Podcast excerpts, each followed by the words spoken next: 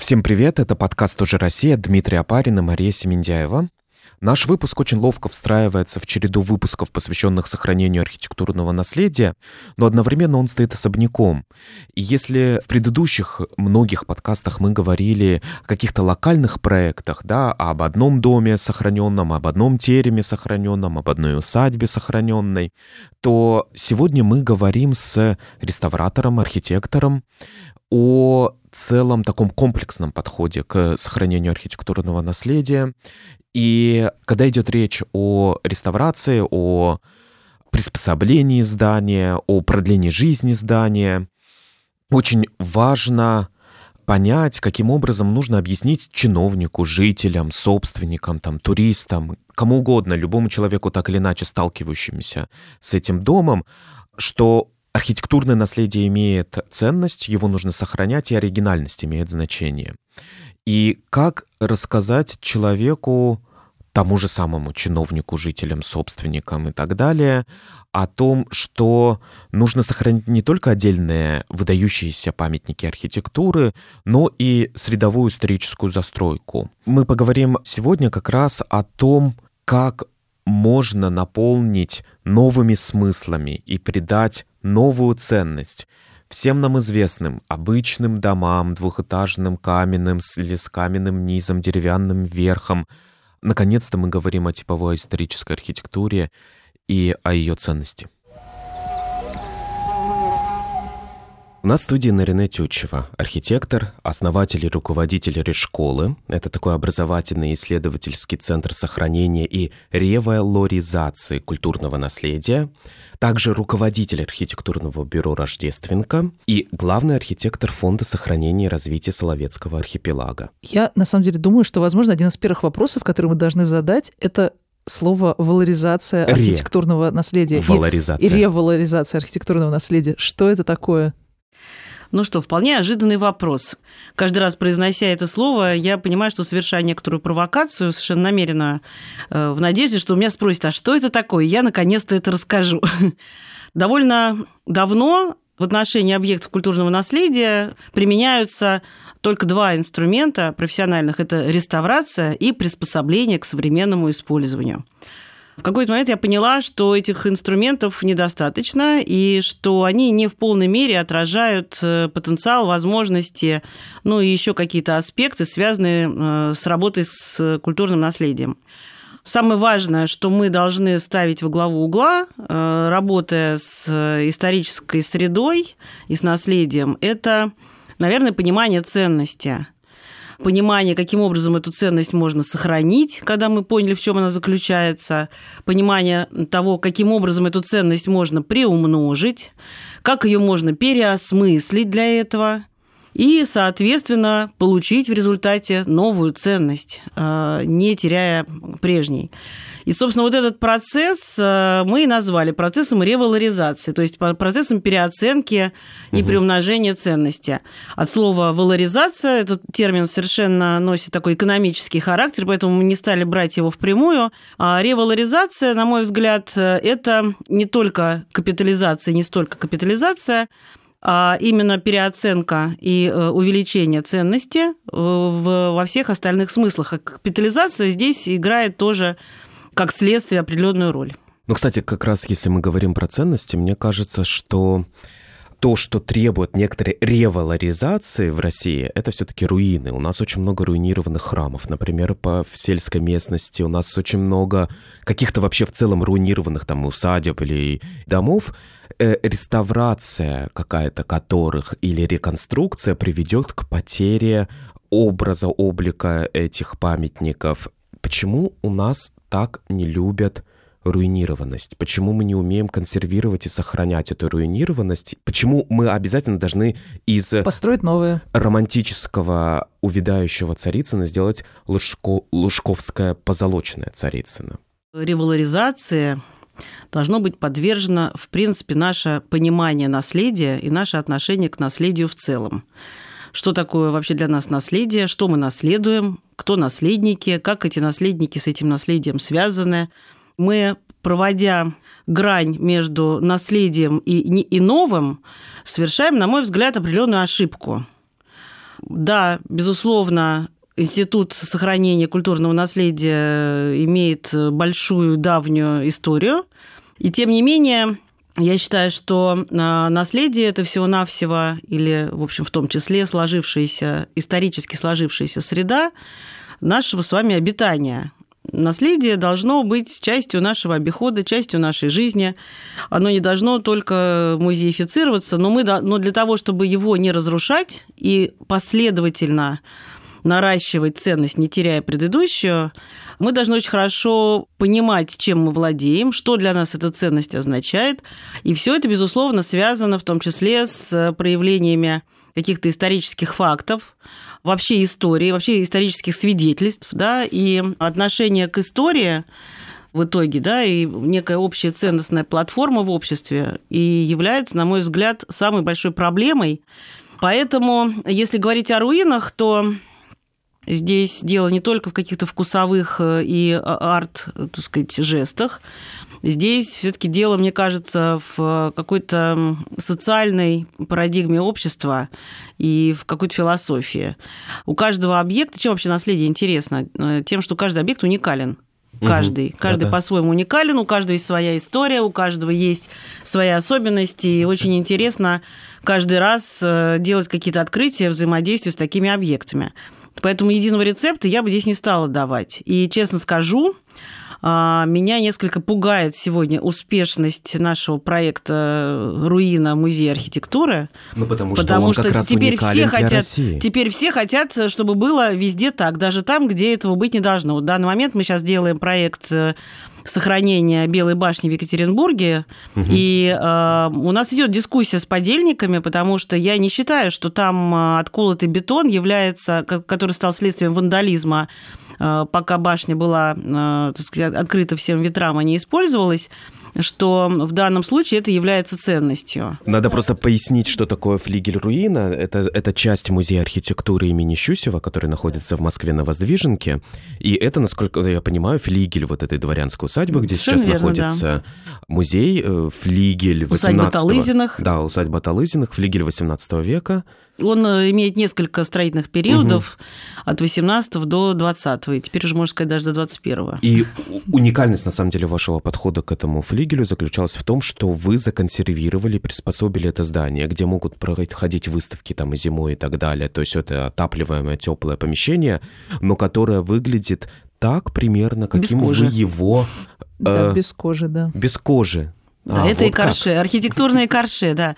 Прежде всего, с архитектурной точки зрения, это здание ценности уникальной не имеет. Это достаточно рядовое сооружение, второстепенное. Более того, на, на него, в общем-то, нет почти никаких, не было почти никаких архивов, потому что ну, носил утилитарный характер и сохранилось в архивах буквально 2-3 каких-то плана, и все. И можно было только домысливать да, что-то. Кроме того, в 20 веке или в конце 19-го здание было надстроено третьим этажом, использовалось казенной палатой, потом там были коммуналки, потом там был институт э, в ней так, как мы знаем, потом все это сгорело.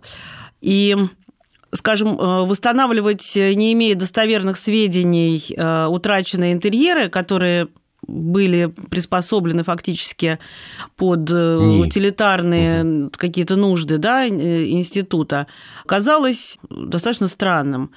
Это первое. Это, это то, что касается научной как бы, точки зрения и, и ценности самого архитектурного объекта. Что же мы взяли в качестве наиважнейшей ценности? Это социальное признание этого объекта, который его получил вот в этом руинированном состоянии. Потому что пока это был хорошо э, оснащенный институт, об этом флигеле никто и знать не знал, по большому счету, кроме тех, кто там работал и кто общался с этим институтом. То есть это узкий круг специалистов. А когда э, в начале нулевых э, пришедший в качестве директора музея архитектуры Давид Саркисян, Давид Ашотович Саркисян э, придумал э, покрыть это все временной кровлей и не вставляя практически окон и не заводя туда коммуникации, начать это использовать как э, выставочную площадку, это пространство приобрело невероятную популярность и среди специалистов, и среди москвичей. И, в общем, это здание приобрело действительно широкую известность именно в таком своем виде. И для нас это было очень важно, потому что мы пытаемся в Решколе э, говорить э, с научной точки зрения о ценностях. Мы пытаемся систематизировать виды ценностей, и одним из видов ценностей является так называемая добавленная ценность – это та ценность, э, которая, которую приобретает объект в процессе своей жизни. И э, ценность социального признания – это самая редкая, надо сказать, ценность. Существует масса выдающихся по архитектуре объектов, которые подобной не популярности нужны. не обладают.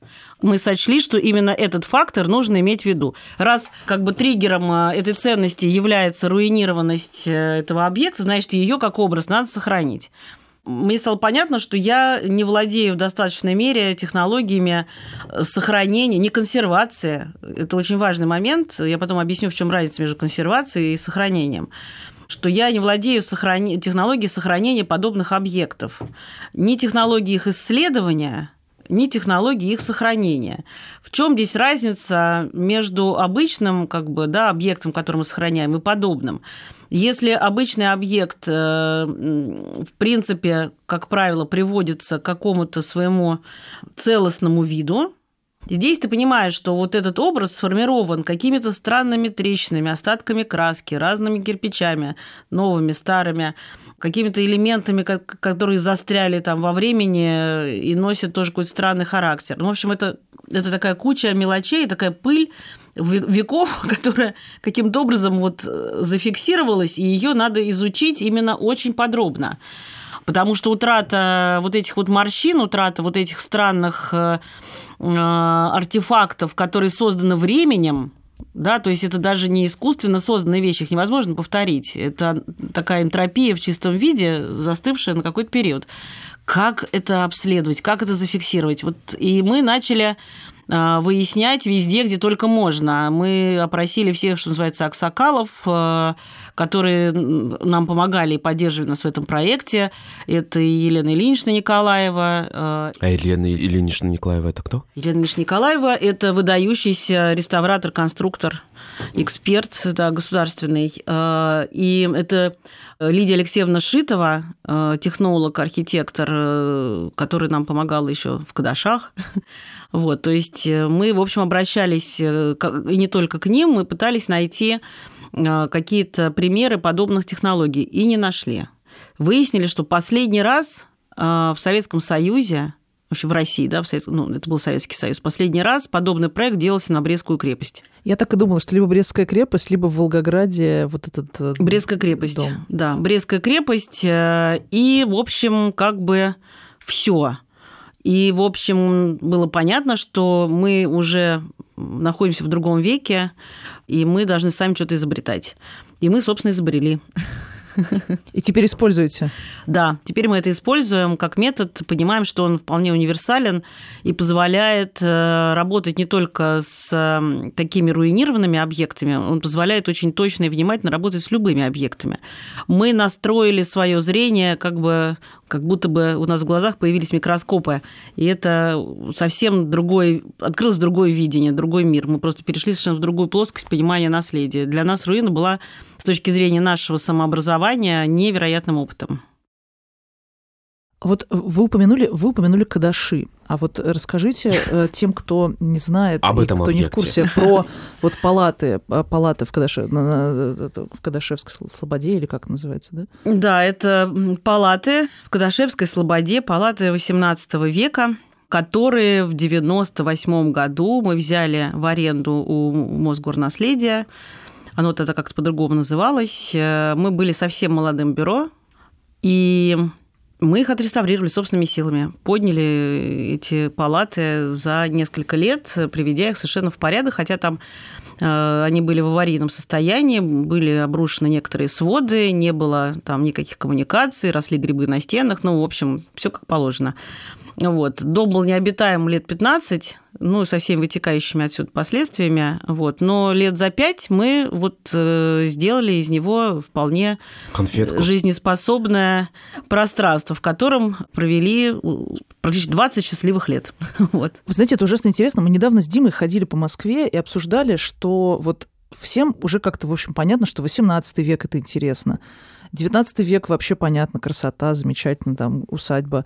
20 век, начало века, очень красиво, тоже понятно, там, если там, не знаю, девелоперу достанется какой-нибудь э, дом с э, какими-нибудь красивыми... Модерновым да, декором. То красивыми мозаиками, да, или там каким-нибудь э, майоликой, это все понятно.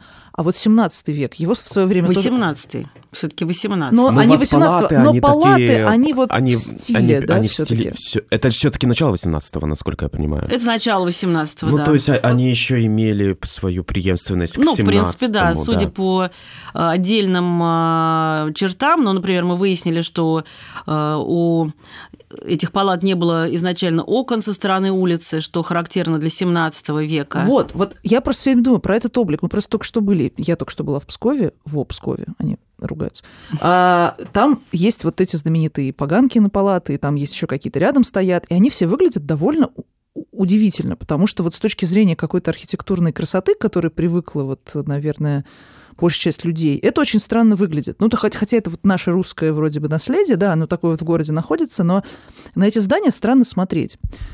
Почему? И вот потому что они как будто бы немного какие-то такие вот такие бастионы, они такие крепости. Это, нормально, они... это нормальное да. средневековье, которого да, нет в Москве. Они такие городские, в Москве да. практически Но этого это нет. Как, да. это, это как, как этому мебель, есть объяснение. Как, как мебель Собакеевича немножко. Они ну, этому вот, есть объяснение. Да. Вполне, так сказать, придется немножко сделать экскурс в историю архитектуры, в историю страны. Я, собственно, к чему веду? Да. К тому, что, да, с экскурсом, только с экскурсом очень интересно.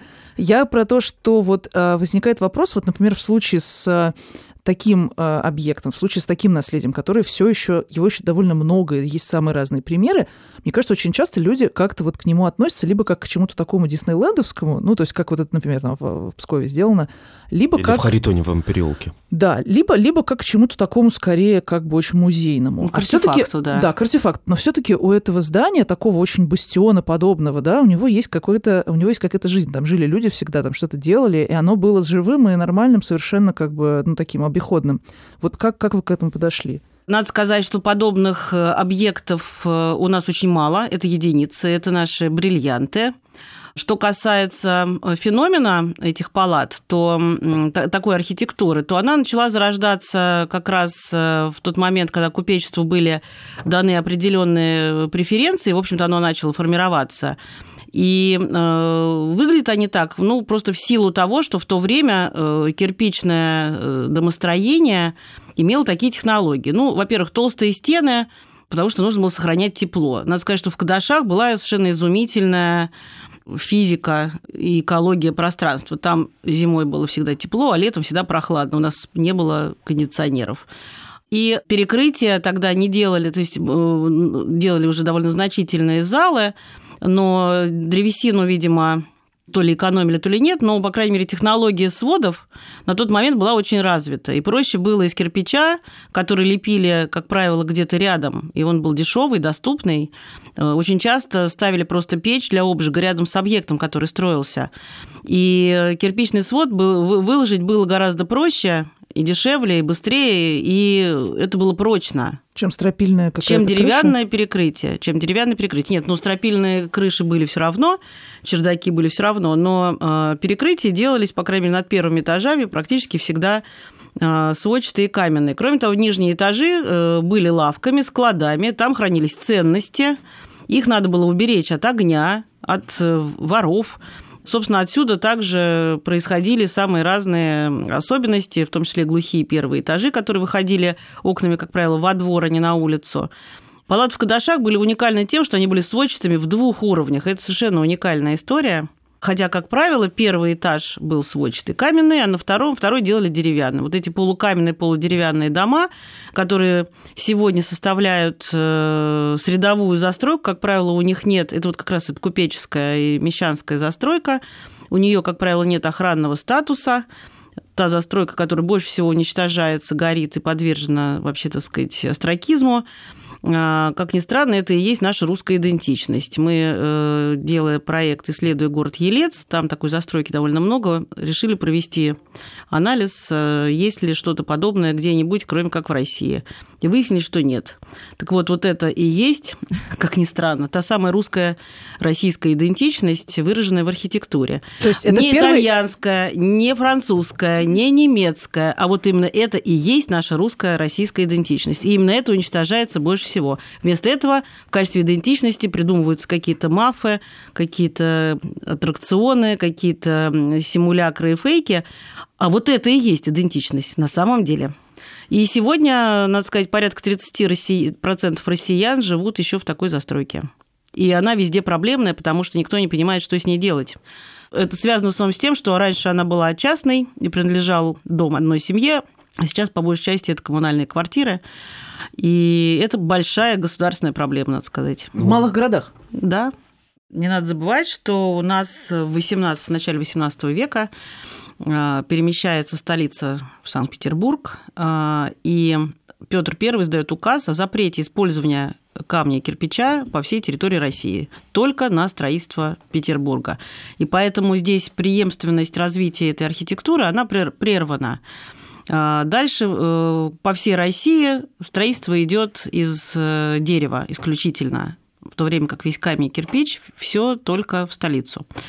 И поэтому, наверное, э, объекты подобного рода интересны, поскольку они отражают какую-то эпоху, ну, как будто ушедшую цивилизацию, условно говоря. Вот эти палаты – это некая ушедшая цивилизация, которая не дали развиваться дальше мы все время в России натыкаемся на вот, эту фразу «а что было бы, если?». Да, вот это «что было бы, если?» – это наше все. Вот в, этом, в отношении этих палат можно сказать то же самое. У нас практически нет средневековых, э, дошедших до нас городов, потому что парадигма развития городов в XVIII веке, именно когда появились стали развиваться и технологии, и, в общем, империя стала развиваться, пришли совершенно другие вкусовые предпочтения. Мы открыли окно в Европу и стали на нее пристально смотреть. Вот, э, и смотрели только туда. И э, вот этот рубеж э, как раз 17-18 века нам очень ценит, потому что это вот именно русская, российская история. Можно говорить об этом с очень разных точек зрения. Во-первых, это определенный исторический и архитектурный феномен, это технологический феномен.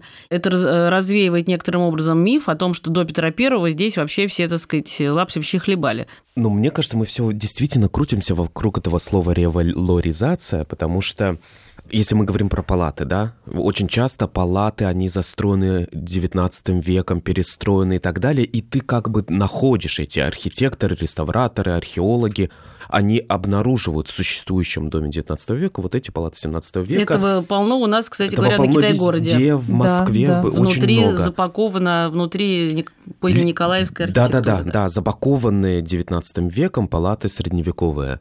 Вот. И как раз реставратор должен показать, да, показать, действительно, и сказать, вот, мы реставрируем это здание, мы оставляем 19 век тоже, мы, мы показываем, немножко вычищаем 17 век, и вот смотрите 17 век. Вот, например, у нас с Машей есть знакомый Николай Авакумов, который на э, хитровке делает э, реставрирует самостоятельно, ну, ему помогают. Э, флигель э, 16-17 веков, самый старый жилой дом Москвы, как, как это считается, сам доходный дом двух-трехэтажный по переулку, и по площади Хитровской, и флигель э, там э, во дворе с изразцами сохранившимися, с сохранившимися наличниками или следами от наличников. Но весь этот 17 век, чтобы его найти, чаще всего тебе нужно его раскопать, открыть, не раскопать вот в археологическом плане, а открыть в реставрационном. Вопрос в том, зачем это нужно. Вопрос в том, что как бы Николай это, это понимает, потому что он человек увлеченный, ему это классно, интересно, у него есть а, у него есть единомышленники, они архитекторы, они, в общем, все очень это все любят, они там рисуют какие-то планы этого здания, это все очень здорово. Но вот действительно часто получается, что вот, ну вы правильно действительно, Марина, вы говорите о том, что это сгорает, это уничтожается, потому что собственники не понимают, что им с этим делать, например, там, не знаю, управа не понимает, что им с этим делать. Как вы это решаете в решколе? Вы работаете с такими кейсами? Вот а как бы мы объяснили человеку, вот у него есть дом, не знаю, деда, и там все уже немножечко гниет. И он такой, а на черта мне, собственно, у меня зарплата 30 тысяч, как бы на черта мне этим заниматься, я его сейчас продам на дрова. А тут, значит, что-нибудь новенькое построю. Говоря о том, рассматриваем ли мы вот эти домики, полукаменки, как их называют э, в городах, да, мы всегда обязательно включаем в состав объектов, которые изучаем. У нас там как бы, программа последовательная. Мы сначала делаем э, градостроительное исследование, а уже потом внутри этого градостроительного исследования выбираем какие-то объекты, которые, на наш взгляд, нам кажутся ключевыми, важными, показательными, характерными мы понимаем, что у, у этого места, где стоит этот дом или у этого дома, есть какой-то невероятный потенциал, на примере которого то есть мы можем каким-то образом раскрыть ценность.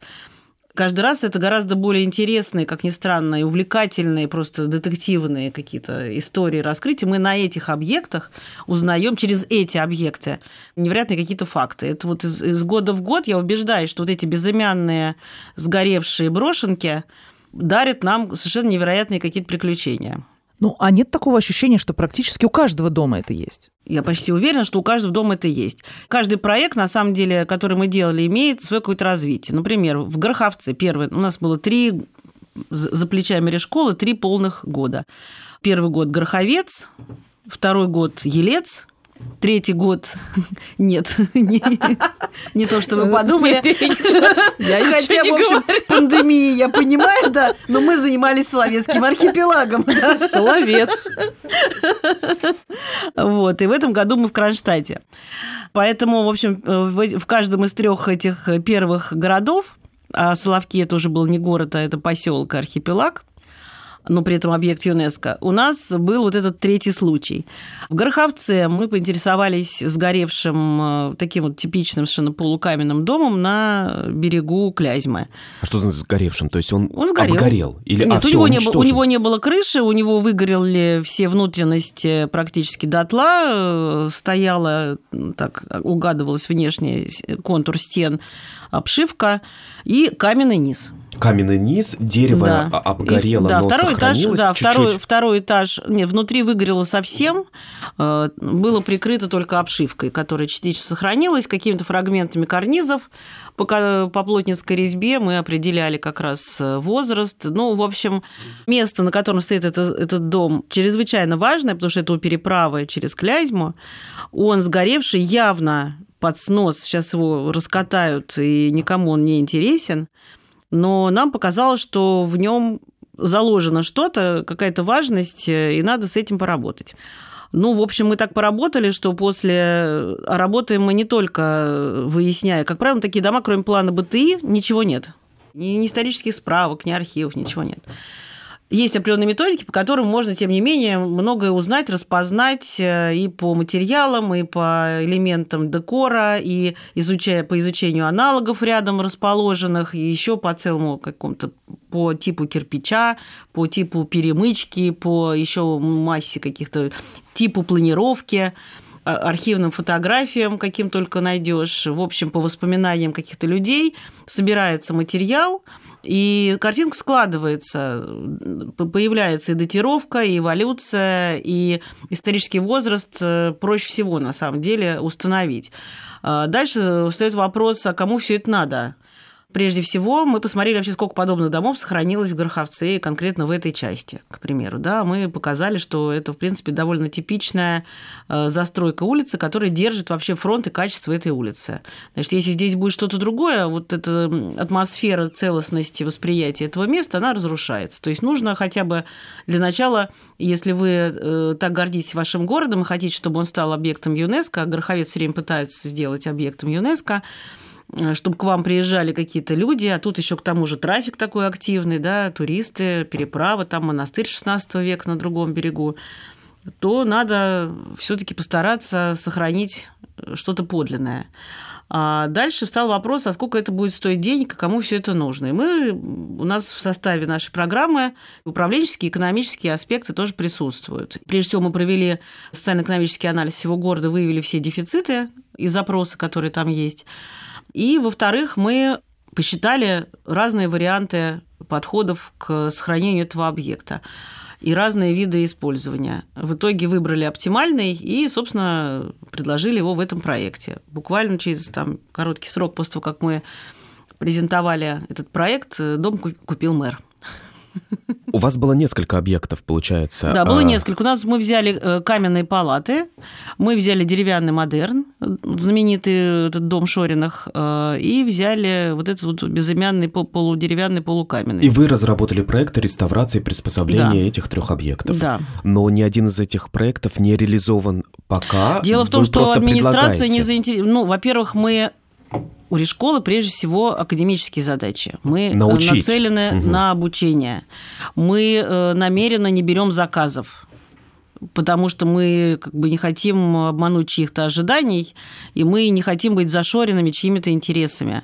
Мы хотим делать какую-то чистую такую, да, правильную продукцию, но иногда получается, что наша правильная продукция приходится ко двору. Вот. Но такие более случаи, чем, она такие ко двору случаи, в очень многих городах. Такие городах. случаи уже, да, идут, как-то они уже становятся почти что нормой. Вот. При этом, тем не менее, поскольку мы не берем за, это, за эти проекты деньги, э, это тоже моя такая, в общем, позиция в лучшем случае мы просим э, помочь нам с расселением и, и, и едой, и все. И предоставить место для занятий. Но вы показываете власти, да, Показываем, и э, да. там каким-то э, департаментом культуры местным там и так далее. Как обязательно, можно? обязательно. Вот берешь... Мы вовлекаем всех, мы вовлекаем э, все органы власти, которые заинтересованы в этом, мы вовлекаем жителей, мы вовлекаем всех, кого можно привлечь, э, и для них это тоже определенное обучение.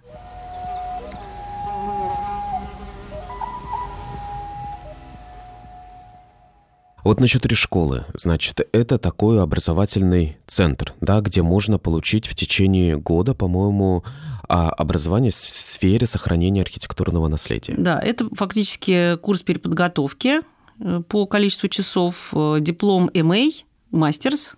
Магистратура. Это, ну, это очень заочная магистратура, по сути дела, да, в какой-то степени. Мастерс – это, да, магистрская степень, но это переподготовка, то есть доп. образование.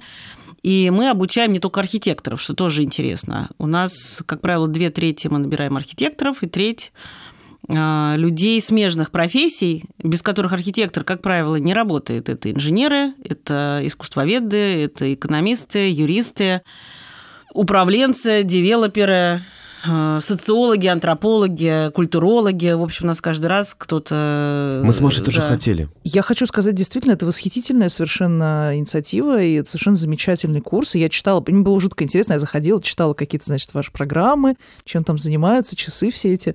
Очень интересно. А самое главное, что, правда, вот, вот задаюсь вопросом, а почему мы только сейчас разговариваем? Потому что мы, мы действительно, даже когда начали делать подкаст, мы вообще очень много... Я помню, мы первый раз, когда там приходили, начинали обсуждать, какие у нас темы, про что мы хотим говорить. У нас с Димой, не знаю, было 95% тем архитектурных. Наследие требует постоянного объяснения, рассказывания и прочитывания. Мы не умеем читать это наследие. Мы им окружены, будь то деревенский житель, будь то городской житель, будь то путешественник какой-нибудь. Мы окружены наследием. Под наследием мы очень часто понимаем действительно достопримечательности какие-то. Вы создали эту школу. Вы понимаете, что не хватает множество специалистов в сфере сохранения наследия в России, да? Единомышленников в том числе. Единомышленников. Кого не хватает? И какой мысли, какой идеи единой?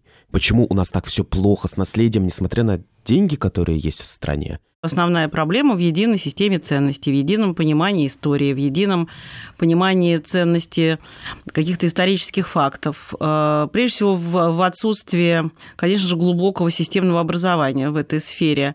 Все очень шаблонно, все очень клипово, все очень э, забюрократизировано и времени на понимание, размышление, на чтение наших там, городов, э, в общем-то, нет.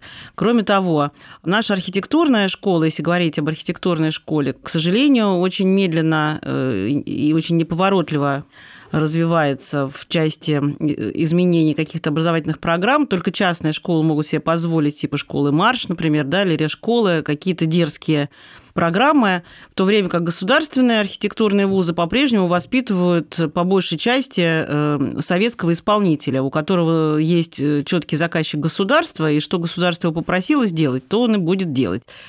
На самом деле, на самом деле, вся эта история с наследием для меня лично является поводом для поиска новых форм и нового какого-то творческого языка, новых высказываний в сфере современной архитектуры.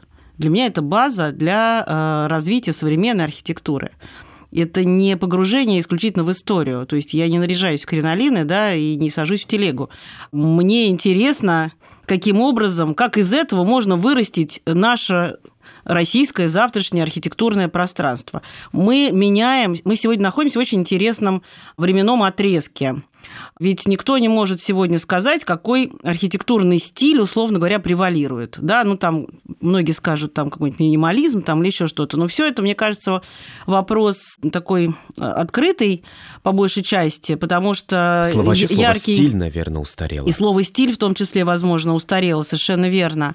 Но вопрос поиска новых форм и попытка поиска новых форм, как правило, скатывается куда-нибудь в сторону Захи Хадид, и на этом все успокаиваются. А это тоже уже, честно говоря, было и имеет там свои формы, свои основания там, и свою ценность. И это тоже уже отчасти наследие, на самом деле. Так вот, меня очень интересует и, и давно интересовало, что может стать, что может побудить э, вот эти какие-то новые преобразования, новые ощущения от пространства, вообще, ну, что, что вообще движет, что является двигателем. Я поняла, что ну, опять же, если посмотреть на историю архитектуры, да, мы можем увидеть, что появление каких-то новых ярких э, форм всегда сопровождалось двумя вещами. Появлением новых технологий и изменением социальных структур. И появлением, соответственно, нового заказчика, нового потребителя. И у этого нового потребителя, нового заказчика была совершенно какая-то определенная характеристика. Сегодня мы находимся, в общем, в похожей ситуации, потому что, с одной стороны, э, технологии развиваются стремительно, и в них уже мы просто тонем, можно делать все.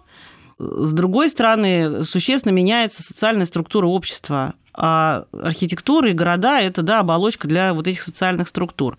Когда мы изучали этот э, потрясающий город, не понимая, почему он такой пустой, мы понятное дело, должны были сделать какую-то гипотезу и что-то предположить, а для чего вообще этот город нужен, кому он вообще нужен и будет ли он кому-нибудь нужен.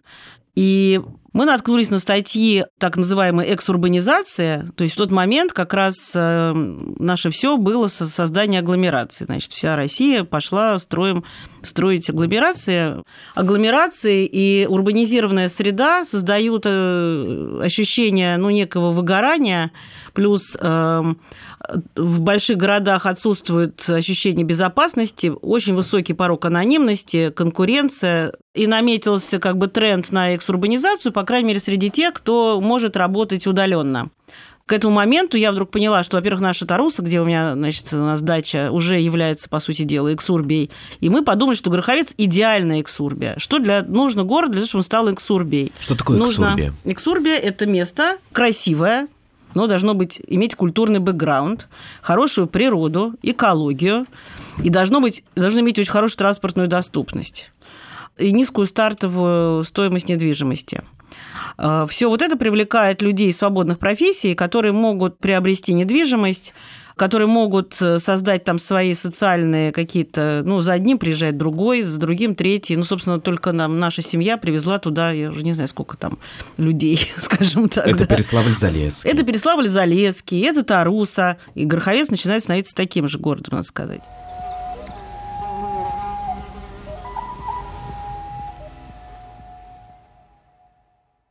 Вот вы уже говорили о том, что вы, в принципе, готовите э, эти проекты абсолютно с научной точки зрения. То есть вы придумываете, как это можно в идеальном мире сделать. Но тут, конечно, встает очень большой вопрос, болезненный вопрос для всех практически. Должна ли каждый раз это быть такая вот героическая история положения живота на, значит, на, на то, чтобы превратить дом во что-то приличное или квартиру? Да мне кажется, даже ремонт собственной квартиры – это что-то героическое положение живота, если честно. Ну, нет, нет, нет в, плане, в плане, конечно... Сколько семей развелось. Это правда, да. После ремонта. Хороший point, да. Нет, ну в плане, в плане бюджета я понимаю, что, ну, то есть в плане бюджета могут быть очень разные подходы. Конечно, там деревянный дом все равно будет там сложнее, чем каменный, наверное. Наоборот. Да? Конечно, а мне казалось, деревянных да. так Нет, мало. Деревянный проще, дешевле. То То есть можно просто дерево заменить. Более того, с мастеров э, по дереву гораздо больше сохранилось, чем каменщиков. Каменщики – это вообще дефицит невероятный. Ну, условно, вот государство часто, например, тоже говорит, нам это, это ужас, кошмар, нам это невыгодно. Или я не знаю, почему они так поступают. Ну, то есть, почему они как бы Ну, а, сейчас, так я делают. должна сказать, изменяется, изменяется постепенно. Я, что касается государства, хочу здесь немножко реабилитировать все таки Во-первых, государство – это мы. Вот эта наша привычка пенять на какого-то царя – это совершенно неверно. Конечно же, это решение каждого заниматься чем-то особым и идти как бы немножко поперек течения или э, плыть по течению спокойно, сложив ручки. Во-вторых, э, дорогу всегда осилит идущий. Если ты хочешь пойти в этом направлении, ты дорогу осилишь. Я практически в этом уверена, поскольку, ну, собственно, да, вот на своей собственной шкуре, рассказав вам про Кадашевский дом, э, в общем, попробовала, рискнули и, и сделали. И это был наш самый первый опыт и архитекторов, и строителей фактически, и инвесторов, вот, и жителей. То есть мы здесь, в общем, испытали на себе все. Так вот, что касается государства, то надо сказать, что сегодня интерес к редевелопменту очень сильно вырос. Это касается не только объектов наследия, вообще к редевелопмент. Недавно мне кто-то сказал, что кто-то сделал статистический анализ, и порядка 57% объектов сегодня в стройкомплексе, находящихся вообще в стройке, это объекты редевелопмента. Это, это по стране? По стране, по стране, да. Перестраиваемые, Перестраиваемые, да. Угу. Значит, в чем проблема? Это, это все, конечно, наше как бы советское наследие, которое, ну, во-первых, да, вот это разделение мы, мы и государство, значит, это тоже советское наследие, я считаю. Или даже, может быть, еще досоветское. Мы, мы никак не станем сами государством вот, и не почувствуем свою ответственность за все, что происходит. Во-вторых, что касается реставрационной отрасли, она всегда была такой немножко особой, маргинализированной, что ли, даже в какой-то степени. Почему? Потому что объекты культурного наследия – это то, что, то, что стало объектами культурного наследия, да, по факту. Это то, что решили не ломать во время революции, сохранить, ну, как, ну, все-таки кто-то, у кого-то был, наверное, вкус и мозг из тех, кто принимал эти решения, и решили что-то сохранять, плюс, конечно же, великий Барановский, который невероятно этому способствует. Я считаю, что человеку надо ставить памятник, странно, что его пока еще нет. Это легенда о приковывании себя цепями к храму? Нет, не легенда, кстати. В храму говоря. А вы знаете, Блаженного. что я недавно сравнительно для себя узнала? В 18 году после Ярославского восстания Первым делом туда приехала комиссия Барановского, и Барановский настоял на выделении средств на воссоздание всей застройки центра Ярославля. И первое, что воссоздали, были все храмы. Это Да, меня да. невероятно удивило для этого времени сделать такой выбор, такой приоритет. Ну, типа, снесли и снесли, и ладно, как бы, да, опиум для народа. Нет, Барановский настоял на то, что доминанты и храмы должны быть. Петр Барановский это был такой очень известный реставратор, вот как раз он жил в- во время революции в том числе, который, в общем, лично ответственен, насколько я понимаю, за то, что он а, не дал взорвать собор Василия Блаженного, и в том числе вот спас и центр Ярославля, и вообще основал музей И в Коломенском, и Илью основал там еще в что-то. Ярославле, И, и по-моему. пророка, да, Да. Ярославля. Да, то есть он действительно защищал какие-то вот эти вот жемчужины, И которые он, в сегодня общем-то, мы да, очень по любим. сути дела, в какой-то степени сформировал и школу реставрации. Но она преследовала несколько иные цели. То есть была цель удержать любыми способами, сохранить что-то от прежнего времени и не дать а, это испортить и разрушить, э, ну, как бы тем, кто пришел на смену старым хозяевам. И поэтому вот эта дистанция ментальная между людьми, между народом, как бы, да, э, не, не люблю слово население, между людьми и народом, и вот этим наследием, она до сих пор существует, ее никто не отменил.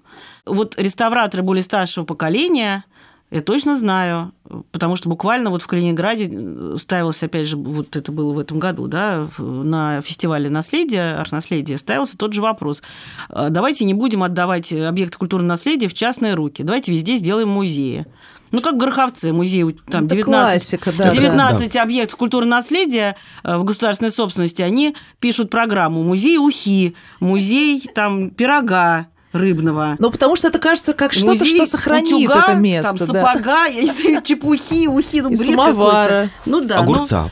Я говорю, а почему здесь у вас нет, э, у этой институции нет помещений, у этой институции нет помещений, у этой, они все важны, почему их нельзя запустить вот, вот туда? Конечно, наследие, оно должно жить, передаваться да. из рук в руки, да. реставрироваться, да. сохраняться и приобретать индивидуальный облик хозяина, который там живет. Я помню, что мне удалось уговорить одного инвестора э, в начале нулевых годов, который ну, вполне нормального банкира, который совершенно честно на аукционе, или как там тогда было, в общем, подписал инвестиционный контракт на снос и строительство на этом месте офисного центра и принес нам по спискам, объект не был в реестре объектов культурного наследия, числился жилым там или каким-то домом 1940 какого-то там 6-8 года, я уже не помню. Вот. И э, мы вроде бы как даже порадовались, но первым делом я пошла смотреть, что это за такой дом, потому, потому что он находится на Брюсовом переулке. Странно, что, ну, хотя там разные есть дома, в принципе, да, и войдя, я сразу поняла, что это какая-то странная ошибка. Дом не может не быть памятником. Да, выглядит он совершенно как пятиэтажка, с лысым фасадом, с никакими вроде как бы окнами, но что-то, какая-то аритмия окон меня смутила. Своды на первом этаже, низкие, низкие окна первого этажа. Ну, как бы явно это не в 47 году так построили. То есть я понимала, что мы попадаем в какую-то сложную вилку. Значит, если я вношу объект э, в реестр памятников, то вот эти два советских этажа нужно снести по-хорошему, потому что это историческая часть усадьбы Брюса. С другой стороны, банкир уже заплатил по инвестконтракту какие-то миллионы, и он мне скажет, знаешь что, дорогая, до свидания. Значит, я с тобой не буду работать, потому что сейчас придет другой, сговорчивый, и все сделает, как я хочу. И мне потребовалось полгода, чтобы уговорить одних и уговорить других. Самое сложное было уговорить оставить этот дом э, собственника нового. Последним моим аргументом было то, что ну вот вы приобрели объект в центре Москвы, но у него есть история. Вы же хотите стать э, обладателем такой вот невероятной недвижимости, это же очень статусно. Вы же хотите чувствовать себя э, причастным к какой-то, так сказать, элите, да, к какому-то аристократическому, я бы даже сказала, классу, но ведь это же обязательно Атрибут. за собой несет какие-то корни. Вы же не можете стать просто так, будучи по факту, так сказать, э, ну, из другого слоя. Представьте себе, что этот дом принадлежал вашему дедушке. Если вы его сохраните, то вы будете иметь гораздо больше оснований к тому, чтобы причислять себя к этому классу, потому что вы чувствуете в себе корни. И эти корни запечатлены в этом доме. В общем, я его сразила этим аргументом. Он согласился оставить. В общем, не пожалел об этом.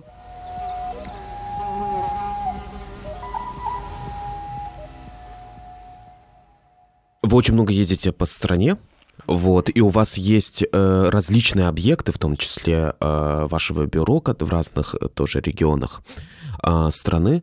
Есть ну, какой-то столичный подход. Есть, допустим, там, не знаю, Москва, Петербург, понятно, там, ну, какая-то центральная Россия. Есть, не знаю, Сибирь, и есть, условно, там, не знаю, допустим, Кавказ. А можем ли мы говорить о каких-то тенденциях? Можем. Ну, я бы разделила сейчас крупно, наверное, на Сибирь, Урал, Поволжье, Центральную Россию, Кавказ – ну, вот это основные как бы ареалы моего обитания. И есть еще север. А, и русский север, конечно же. И русский север, безусловно. А, здесь, опять же, вступает э, в силу разговор о ценности наследия и о самоопределении. Потому что через понимание ценности, через формирование этой ценности народ э, таким образом высказывается о каких-то наболевших проблемах, о каких-то сложных генетических сбоях, восполнении этих генетических сбоев и формировании какой-то платформы для будущего развития. То есть все пытаются так или иначе почувствовать почву под ногами. И везде это очень разное. Я сейчас действительно так крупно описала и поняла, что это действительно совершенно разные, разные вызовы, разные отношений, разные проблемы. И поэтому и отношение к наследию немножко разное. Для кого-то важнее укладность, для кого-то важнее декоративность, для кого-то важнее исправление истории в принципе, а для кого-то важно сохранить ради сохранения потому что это вот как бы центральная Россия. Важный еще момент, тема, что давайте сохраним наследие для туристов. Ужасная тема. Э, да, то есть, к сожалению, всех, э, без исключения, благодаря, мне кажется, все-таки политике Министерства культуры, объединяет спекулятивное отношение к наследию, что меня коробит. Я считаю, что наследие должно принадлежать жителям, людям. И если мы будем находиться вот в этой парадигме спекулятивной демонстрации наследия туристам, то вот эта вот граница между свое и чужое, она так и останется. И сейчас я вижу, что везде так или иначе уже появляются какие-то позитивные примеры, которые говорят об обратном, что о, оказывается, наследие это не только для туристов, это вообще, это вообще модно, а вообще на самом деле это и выгодно. И, допустим, коломенский пример, э, которым я совершенно, так сказать, там и все мы, наверное, восхищаемся, да, это вот один из самых таких Город позитивных... Коломна. Ну да, Коломенская угу. пастила, с которой там все это началось, э, Наташа Никитина, Дмитрий Ойнос э, и Екатерина, тоже Ойнос, по-моему, да? Да, да. Вот. Арт-коммуналка. Арт-коммуналка, вот угу. это все, да. Это, это, мы к этому не имеем отношения прямого никакого. Они э, там сами по себе зарождались, а мы где-то там сами по себе. Но это как раз те единомышленники, с которыми мы ну, в каком-то едином пространстве пребываем и, и декларируем какие-то общие позиции по многим вопросам. Мне очень важно, что такие примеры есть. Вы такая архитектурная законодательница мод, да? Вы в некоторой степени показываете, смотрите, ребят, вот я сделала вот так, вот неплохо, да, и все, да, неплохо. Вот мэр в Гороховце купил дом после того, как вы сделали проект этого дома, вот тут вот э, дом в Старо-Татарской Слободе, вот руина, мы тоже хотим везде себе руины с тех пор после музея архитектуры Щусева. Нет, я очень надеюсь, что после этого выпуска э, умонастроение очень многих наших слушателей и тех, кому они про это расскажут, изменится. И вообще, если еще не изменилось... Произойдет револаризация. Произойдет масштабная револаризация Сознание. в стране, да.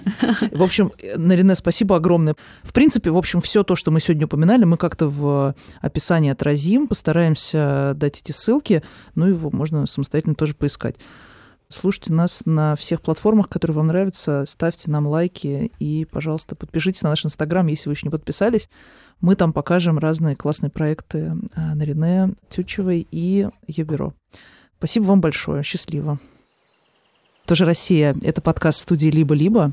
Мы будем очень рады, если вы оставите на той платформе, где вы нас слушаете, какой-то отзыв о том, что вы прослушали, что вам понравилось, какое-то свое мнение. Мы будем очень рады э, это прочитать. Спасибо большое за оценки, которые вы нам ставите. Пожалуйста, ставьте больше и рассказывайте друзьям, если вам понравился наш подкаст. Нам помогали записывать этот подкаст продюсерка Лиза Каменская, звукорежиссер Павел Цуриков и редактор Семен Шишенин.